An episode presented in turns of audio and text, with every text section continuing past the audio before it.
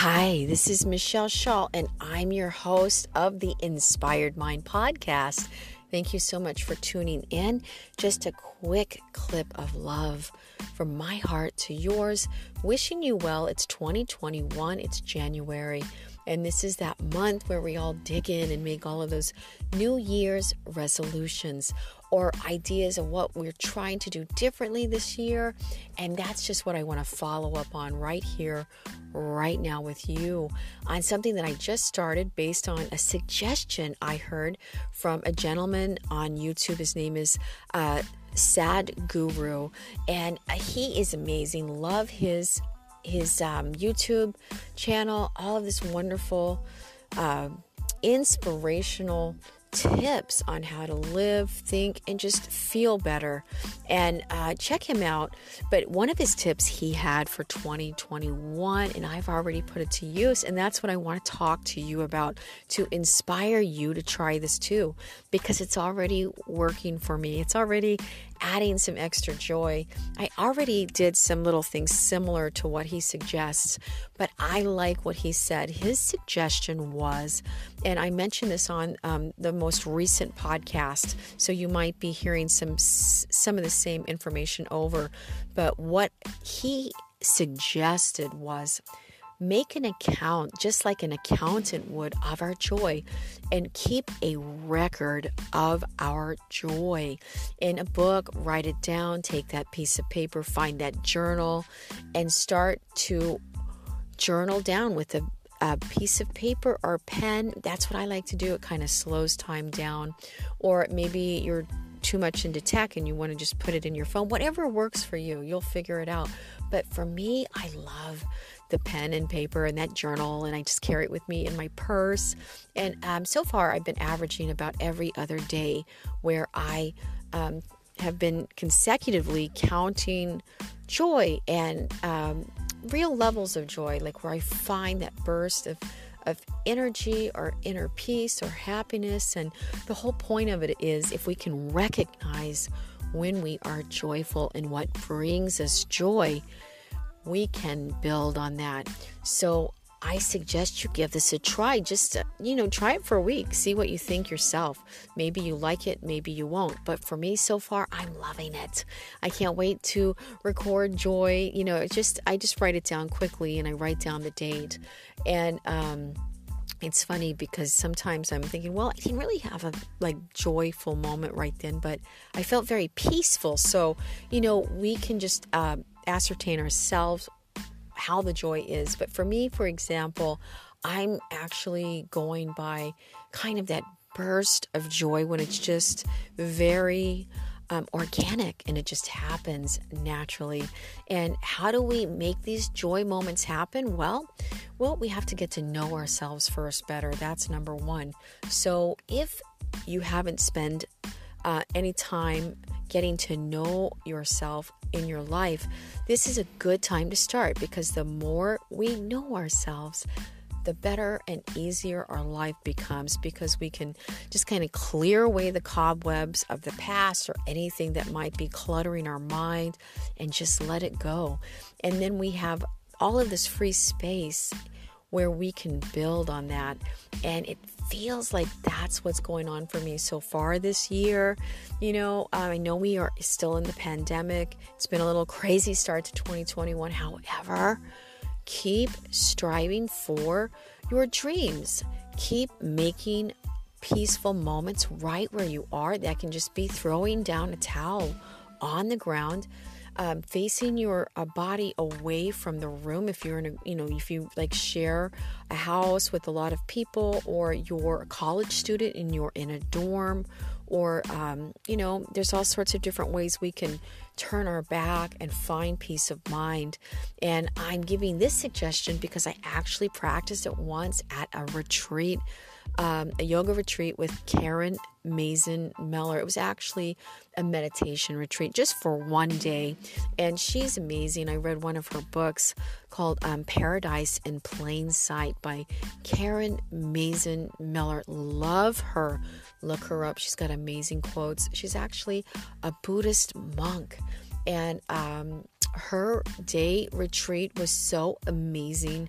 And my mother and I went, this was in 2019 when I was in my 300 hour training. And anyway, one of the suggestions she gave was when we meditate to practice facing a wall and staring at the wall. It's a little uncomfortable. However, my point is is just breathing deep and if you need space, we can make space anywhere. So that's what that is about. So there are no excuses. If you live in a crowded house, hey, turn that back. Face that wall, close, like keep the eyes open, nice gaze at the end of that nose, breathing in and out through that nose, and um, look up some of her suggestions. Look her up online. But back to joy counting throw down that towel, get that journal, get that pen and paper. And right now, I am averaging every other day. Uh, when I start something new, I try three days. And so far, I'm doing it every other day. So I'm excited about that.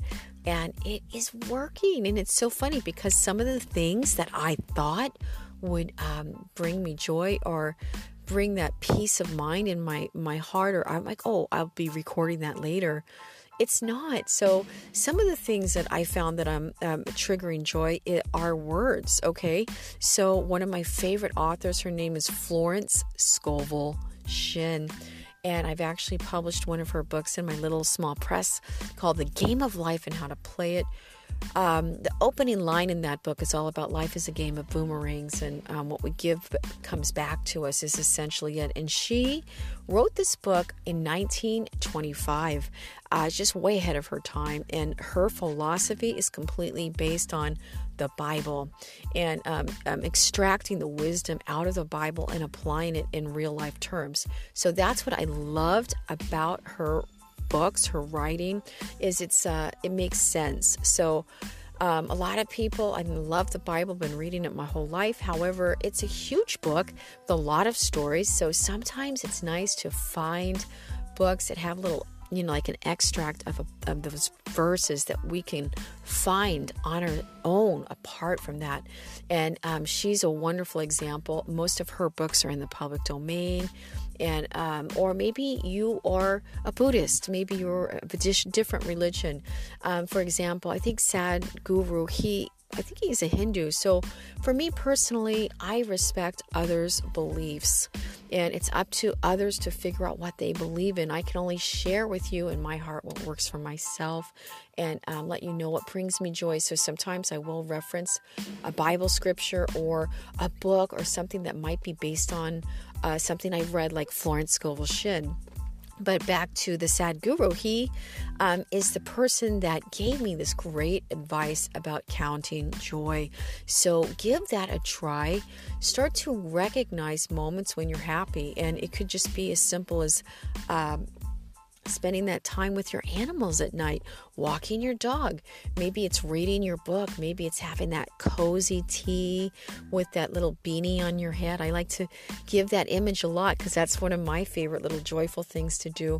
Or maybe it's talking to your best friend on the phone, having that girl chat or maybe it's um, listening to a podcast that you love or listening to um, your favorite music, something that makes your soul sing with joy.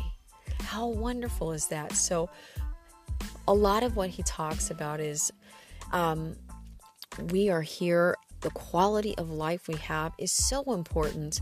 And so, with all of this craziness going on around us from the pandemic to uh, fear basing, from you name it, it's all around us right now. So, it can cause a lot of anxiety and fear. And that's just not good right now because we've got to keep our bodies sharp, we've got to keep our bodies in shape, and we need to keep our health um, stable.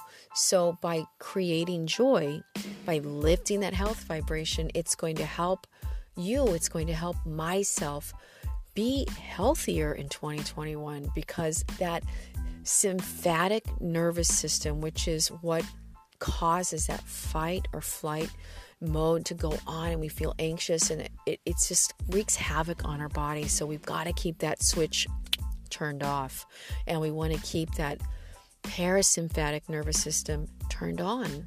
And this is one way that is working for me. So that's all.